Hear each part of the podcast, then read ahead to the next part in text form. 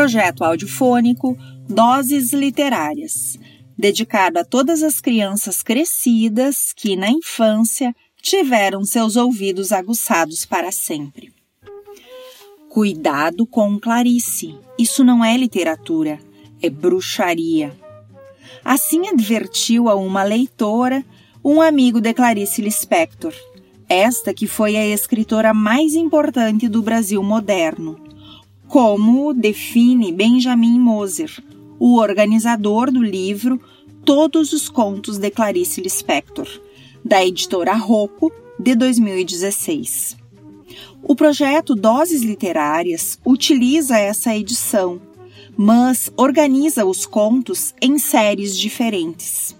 A série a seguir a intitulamos As Jovens Mulheres Claricianas. Na voz de Esther Reuser e edição de Evânio Guerrese, que selecionou músicas brasileiras dos tempos de Clarice.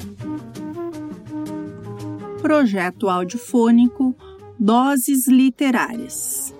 Gertrudes pede um conselho, de Clarice Lispector. Sentou-se de modo que seu próprio peso passasse a ferro a saia amarrotada. Endireitou os cabelos, a blusa. Agora, só esperar. Lá fora, tudo muito bom. Podia ver os telhados das casas, as flores vermelhas de uma janela, o sol amarelo derramado sobre tudo. Não havia hora melhor que duas da tarde. Não queria esperar porque ficaria com medo, e assim não daria à doutora a impressão que desejava causar. Não pensar na entrevista. Não pensar. Inventar depressa uma história contar até mil, recordar-se das coisas boas. O pior é que só se lembrava da carta que mandara. Minha senhora, eu tenho 17 anos e queria. Idiota! Absolutamente idiota!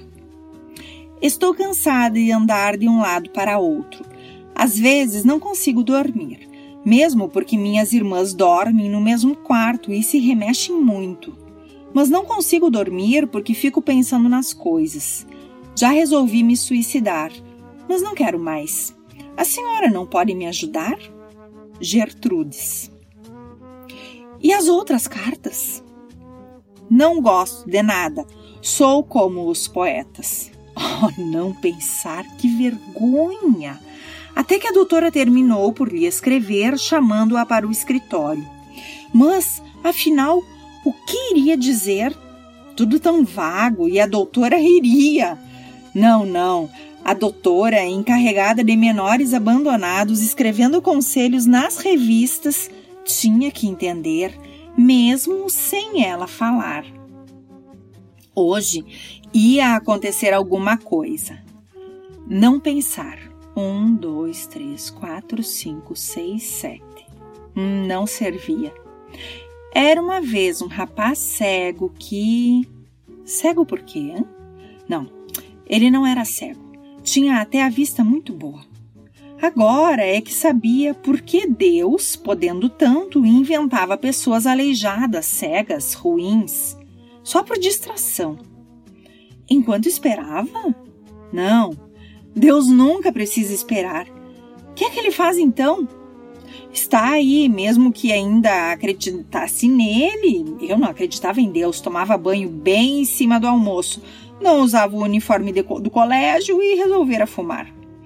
Mesmo que ainda acreditasse em fantasmas, não poderia achar graça na eternidade. Se fosse Deus, até já teria esquecido de como principiaria o mundo. Já há tanto tempo e com séculos à frente. A eternidade não começa, não termina. Sentia uma pequena vertigem quando procurava imaginá-la. E Deus, sempre em toda parte, invisível, sem forma definida. Riu, lembrando-se de quando bebia avidamente as histórias que lhe contavam. Tornara-se bem livre. Mas isso não significava estar contente, e era exatamente o que a doutora ia explicar. De fato, nos últimos tempos, Duda não passava nada bem. Ora sentia uma inquietação sem nome, ora uma calma exagerada e repentina. Tinha frequentemente vontade de chorar, e o que em geral se reduzia à vontade apenas, como se a crise se completasse no desejo. Uns dias cheia de tédio, enervada e triste. Outros, lânguida como uma gata, embriagando-se com os menores acontecimentos uma folha caindo, um grito de criança, e pensava: mais um momento e não suportarei tanta felicidade. E realmente não a suportava, embora não soubesse propriamente em que consistia essa felicidade.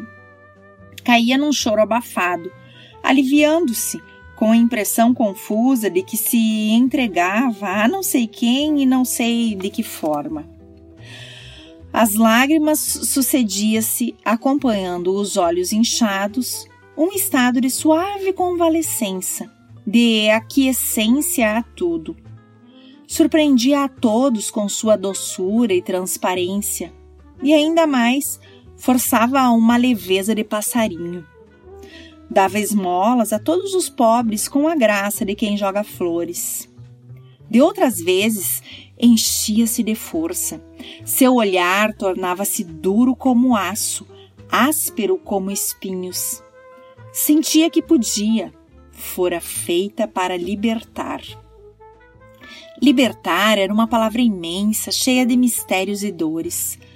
Como fora amena há dias, quando se destinava a outro papel? Outro? Qual? Tudo era confuso e só se exprimia bem na palavra liberdade e nos passos pesados e firmes no rosto fechado que adotava. À noite não dormia até que os galos longínquos começassem a cantar. Não pensava propriamente. Sonhava acordada. Imaginava um futuro em que, audaciosa e fria, conduziria uma multidão de homens e mulheres cheios de fé, quase a adorá-la. Depois, pelo meio da noite, deslizava para uma meia inconsciência, onde tudo era bom. A multidão já conduzida, uma ausência de aulas, um quarto só seu, muitos homens a amá-la. Acordava amarga, notando com alegria reprimida que não se interessava pelo bolo que as irmãs devoravam animalmente, com irritante despreocupação. Vivia então seus dias gloriosos e chegavam ao auge com algum pensamento que a exaltava e a mergulhava em misticismo ardente. Entrar para um convento, salvar os pobres, ser enfermeira. Imaginava-se já vestindo o hábito negro, o rosto pálido, os olhos piedosos e humildes. As mãos, aquelas mãos implacavelmente coradas e largas, emergindo, brancas e finas das longas mangas. Ou então com a touca alva, olheiras cavadas pelas noites não dormidas. Entregando ao médico, silenciosa e rapidamente, os ferros de operar. Ele a miraria com admiração, simpatia mesmo e, quem sabe, amor até. Mas impossível ser grande num ambiente como o seu interrompiam-na com as observações mais banais. Já tomou banho, Tuda? Ou, se não, o olhar das pessoas de casa. Um olhar simples, distraído, completamente alheio ao nobre fogo que ardia dentro dela. Quem poderia persistir, pensava a cabrunhada, junto de tanta vulgaridade? E além disso, por que não aconteciam coisas, tragédias, belas tragédias? Até que descobriu a doutora. E antes de conhecê-la, já lhe pertencia. De noite mantinha longas conversas imaginárias com a desconhecida. De dia escrevia-lhe cartas, até que foi chamada. Viam afinal que ela era alguém, uma extraordinária, uma incompreendida até o dia marcado para a entrevista, Tuda não se sentiu. Viveu numa atmosfera de febre e de ansiedade, uma aventura. Compreendem bem? Uma aventura. Não tardaria a entrar no escritório. Vai ser assim. Ela é alta, tem os cabelos curtos, olhos fortes, um busto grande. Um pouquinho gorda, mas ao mesmo tempo parecida com Diana, a caçadora da sala de visitas. Ela sorri. Eu fico séria. Boa tarde. Boa tarde, minha filha. Não seria melhor? Boa tarde, irmã. Não, não se usa. Vim aqui por excesso de audácia, confiando na bondade e compreensão da senhora. Tenho 17 anos e acho que já posso começar a viver. Duvidava que tivesse tanta coragem. E mesmo que a doutora tinha, afinal, a ver com ela, mas não, aconteceria alguma coisa, dar-lhe-ia trabalho, por exemplo. Poderia mandá-la viajar para colher dados sobre sobre a mortalidade infantil, suponhamos, ou sobre os salários dos homens do campo. Ou poderia dizer: Gertrudes, você terá papel muito maior na vida. Você fará o quê? Afinal, o que é grande? Tudo acaba. Não sei, não sei, a doutora vai falar. De repente, o rapazinho coçou a orelha e disse: o ar velho que as pessoas teimavam em emprestar aos fatos excitantes e novos. Pode entrar. Tuda atravessou a sala sem respirar e encontrou-se diante da doutora. Estava sentada junto à mesa, rodeada de livros e papéis. Uma estranha séria com uma vida própria que Tuda não conhecia. Fingiu arrumar a mesa. Então, disse depois, uma menina chamada Gertrudes. Riu. Por que é que se lembrou de vir a mim procurar trabalho? Iniciou com o tato que lhe valera o lugar de conselheira na revista. Miúda, cabelos pretos enrolados em dois cachos sobre a nuca. O batom pintado um pouco para fora dos lábios, numa tentativa de sensualidade. O rosto calmo, as mãos irrequietas. Tuda sentiu vontade de fugir. Há muitos anos saíra de casa. A doutora falava, falava, a voz levemente rouca, o olhar vago, sobre diversos assuntos. Os últimos filmes, as jovens modernas sem orientação, más leituras, sei lá, muitas coisas. Tuda também falava. Deixara de palpitar e a sala a doutora tomavam aos poucos uma disposição mais compreensível. Tuda contou alguns segredos sem importância. Sua mãe, por exemplo, não gostava que ela saísse à noite, alegando o sereno. Precisava operar a garganta e vivia sempre resfriada. Mas o pai dizia que há males que vêm para o bem e que as amígdalas eram uma defesa do organismo. E também o que a natureza criara tinha sua função. A doutora brincava com o lápis. Bem, agora já conheço você mais ou menos. Na sua carta falou num apelido. Tudes, Tuda. Tuda corou. Então a estranha falou-lhe das cartas. Não podia ouvir bem, porque ficou tonta, e o coração achou de lhe pulsar exatamente nos ouvidos. Idade difícil, Todos são quando menos se espera.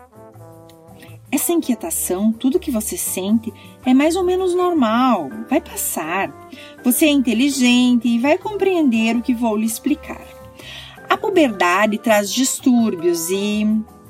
Não, doutora, que humilhação! Ela já era grande demais para essas coisas. O que sentia era mais belo e mesmo isto vai passar, você não precisa trabalhar nem fazer nada de extraordinário. Se quiser, ia usar seu velho truque e sorriu. Se quiser, arranje um namorado. Então, ela era igual a Amélia, a Lídia, a todo mundo, a todo mundo. A doutora ainda falava. Duda continuava muda, obstinadamente muda. Uma nuvem o tapou o sol e o escritório ficou de repente sombrio e úmido. Daí a um instante, o floco de poeiras recomeçou a brilhar e a mover-se. A conselheira impacientou-se ligeiramente. Estava cansada. Trabalhara tanto. Então, mais alguma coisa? Fale, fale sem medo. Tuda pensava confusamente. Vim perguntar o que faço de mim, mas não sabia resumir seu estado nessa pergunta. Além disso, receava cometer uma excentricidade e ainda não se habituara consigo mesmo. A doutora inclinara a cabeça para um lado e desenhava pequenos riscos simétricos sobre uma folha de papel. Depois, rodeava os riscos com um círculo um pouco torto. Como sempre, não conseguia manter a mesma atitude por muito tempo. Começava a fraquejar e a deixar-se invadir pelos próprios pensamentos. Notou, irritou-se e transferiu a irritação para tudo. Tanta gente morrendo, tantas crianças sem lar, tantos problemas irresolúveis. Seus problemas e aquela guria com família, boa vida burguesa a dar-se importância. Vagamente observou que isso contrariava sua tese individualista. Cada pessoa é um mundo, cada pessoa tem sua própria chave e a dos outros nada resolve. Só se olha para um mundo alheio por distração, por interesse, por qualquer outro sentimento que sobrenada e que não é o vital. O mal de muitos é consolo, mas não é solução. Justamente porque observou que se contradizia e porque lhe ocorreu a frase do colega sobre a inconsistência das mulheres. E porque achou-a injusta, Ainda mais se impacientou, querendo, com raiva de si mesma, como para punir-se, afundar na contradição. Um minuto ainda e diria à menina: Por que não visita o cemitério? Vagamente, porém, notou-se as unhas sujas de Tuda e refletiu. É muito turbulenta ainda para tirar lições do cemitério. Além disso, lembrava-se do seu próprio tempo de unhas sujas e imaginou que desprezo não teria por alguém que então lhe falasse do cemitério como de uma realidade. De repente, Tuda sentiu que a doutora não gostava dela. E assim, junto daquela mulher que nada tinha a ver com todas as coisas familiares, naquela sala que nunca vira e que subitamente era um lugar, pensou estar sonhando. Que viera fazer ali? perguntou-se assustada. Tudo perdia a realidade em relação à sua mãe, à casa, ao último almoço tão pacato, e não só a confissão como o inexplicável motivo que a conduzira à doutora. Pareceram-lhe mentira uma monstruosa mentira que ela inventara gratuitamente só para se divertir. A prova é que ninguém dela se utilizava como de uma coisa que existe. Diziam: o vestido de Tuda, as aulas de Tuda, as amígdalas de Tuda. Mas não diziam a infelicidade de Tuda. Caminhara tão depressa com essa mentira. Agora estava perdida, não podia voltar atrás. Roubara um doce e não queria comê-lo. Mas a doutora a obrigaria a mastigá-lo engoli-lo como castigo. Ah, escapulir do escritório e andar de novo sozinha com a compreensão inútil e humilhante da doutora. Olhe, Tuda. Que me agradaria dizer-lhe é que você um dia terá o que agora procura tão confusamente é uma espécie de calma que vem do conhecimento de si própria e dos outros. Mas não se pode apressar a vinda desse estado. Há coisas que só se aprende quando ninguém as ensina. E como a vida é assim. Mesmo há mais beleza em descobri-la sozinha, apesar do sofrimento. A doutora sentiu um súbito cansaço.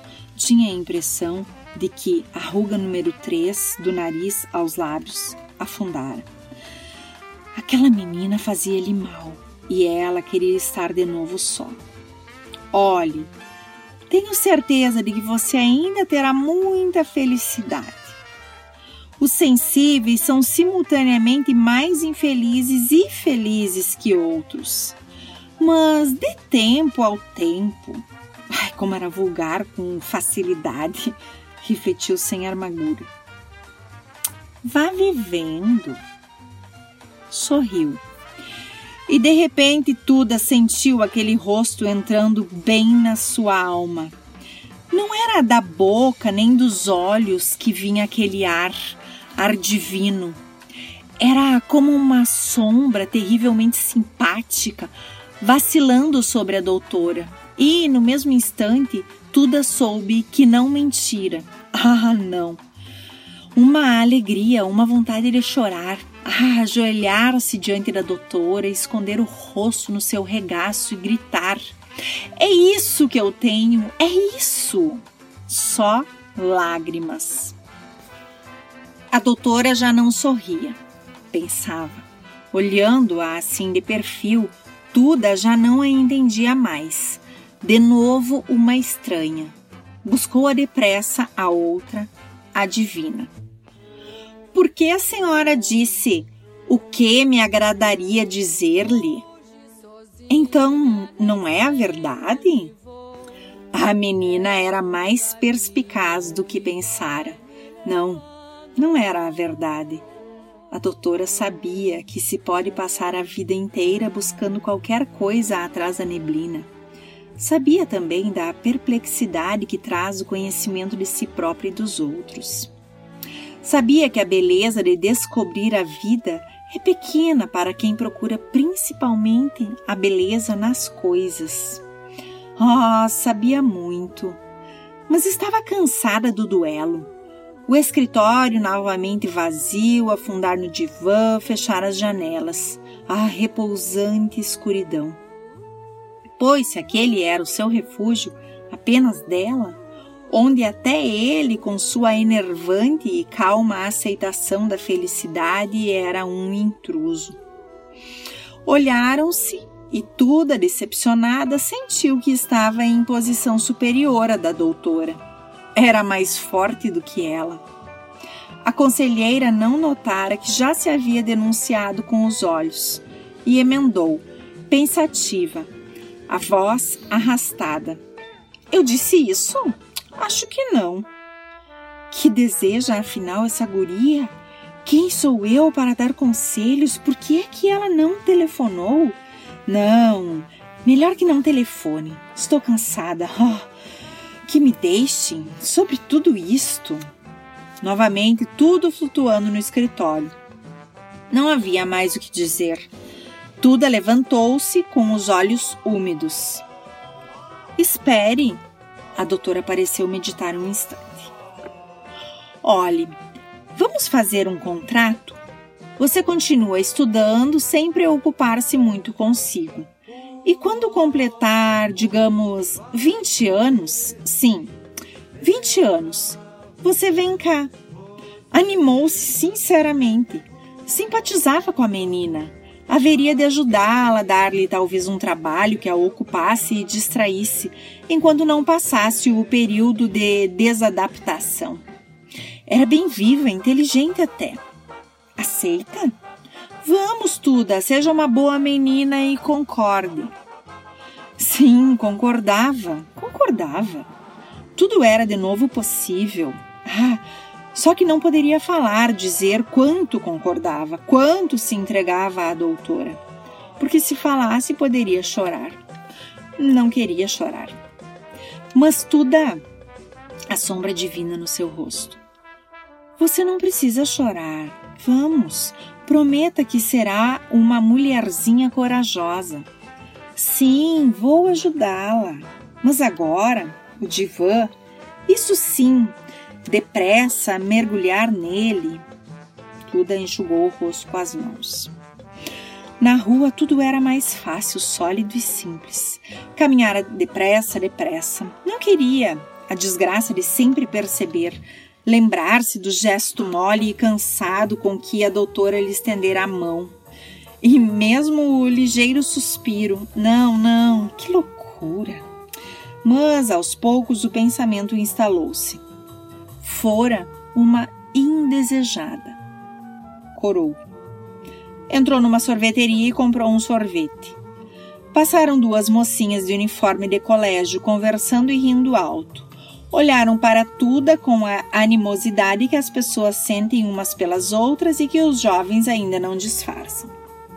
Tuda estava sozinha e foi vencida. Pensou sem ligar o pensamento ao olhar das meninas. Que tem a ver com elas? Quem esteve junto à doutora falando de coisas misteriosas e profundas? E se elas soubessem da aventura? Nem entenderiam. De repente, Pareceu-lhe que depois de ter vivido aquela tarde, não poderia continuar a mesma. Estudando, indo ao cinema, passeando com as amiguinhas, simplesmente. Distanciara-se de todos, mesmo da antiga Tuda. Alguma coisa se desenrolara nela a sua própria personalidade que se afirmara com a certeza de que no mundo havia correspondência para ela. Surpreendera-se. Podia-se então falar no naquilo como de algo palpável, na sua insatisfação que ela escondera com vergonha e medo. Agora, alguém tocara levemente nas névoas misteriosas de que vivia há algum tempo e de repente elas se solidificavam, formavam um bloco, existiam. Faltara-lhe até o momento quem a reconhecesse, para ela própria reconhecer-se. Transformava-se tudo. Como? Não sabia. Continuou a andar os olhos muito abertos, cada vez mais lúcida. Pensava. Antes era daquelas que existem, que se movem, casam, têm filhos simplesmente.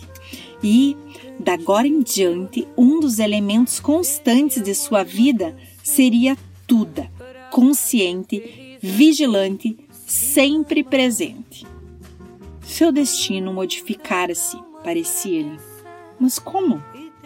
Oh, não conseguir pensar com clareza e não poderem as palavras conhecidas exprimir o que sente. Um pouco orgulhosa, deslumbrada, meio decepcionada, repetia-se. Vou ter outra vida, diferente da de Amélia, mamãe, papai. Procurava ter uma visão de seu novo futuro e apenas conseguia ver-se andando sozinha sobre largas planícies desconhecidas os passos resolutos, os olhos dolorosos, caminhando, caminhando. Para onde? Já não se apressava para casa. Possuía um segredo do qual as pessoas nunca poderiam partilhar. E ela própria pensou: só participaria da vida comum com algumas partículas de si mesma. Algumas apenas, mas não com a nova Tuda, a Tuda de hoje. Estaria sempre à margem? Revelações sucediam-se rápidas, acendendo repentinas e iluminando-a como pequenos raios. Isolada. Sentiu-se subitamente deprimida, sem apoio. Tornara-se de um momento para outro sozinha. Vacilou, desorientada. Onde está mamãe? Não, mamãe não. Voltar para o escritório procurar o ar divino da doutora, pedir-lhe que ela não a abandonasse, porque tinha medo. Medo. Mas a doutora vivia uma vida própria e outra revelação. Ninguém saía inteiramente para fora de si para ajudar. Só volte aos 20 anos. Não empresto o vestido, não empresto coisa alguma. Você vive pedindo e nem era possível ser compreendida. A puberdade traz distúrbios. Essa menina não está passando bem. João, aposto como as amígdalas. Oh, perdão, senhorita. Machuquei-a? Quase perdeu o equilíbrio com o choque. Ficou um instante atordoada. Não enxerga? O homem tinha dentes brancos pontudos. Não há de que, não foi nada. O rapaz se afastou com um ligeiro sorriso no rosto redondo. Abrindo os olhos, Tuda percebeu a rua cheia de sol. A brisa forte arrepiou-a. Que sorriso engraçado o do homem! Lambeu o finzinho de sorvete e, como ninguém reparava, comeu a casquinha. Os homens de mãos sujas é que fazem as casquinhas, Tuda. Franziu as sobrancelhas. Diabo! Não diga diabo, Tuda. Diria o que quisesse, comeria todas as casquinhas do mundo, faria o que bem entendesse. Lembrou-se subitamente. A doutora. Não, não. Nem aos 20 anos. Aos 20 anos seria uma mulher caminhando sobre a planície desconhecida. Uma mulher, o poder oculto desta palavra. Porque afinal, pensou ela, ela existia. Acompanhou o pensamento a sensação de que tinha um corpo seu. O corpo que o homem olhara, uma alma sua, a alma que a doutora tocara. Apertou os lábios com firmeza, cheia de súbita violência. Eu lá preciso de doutora. Lá preciso de ninguém. Continuou a andar apressada, palpitante, feroz de alegria.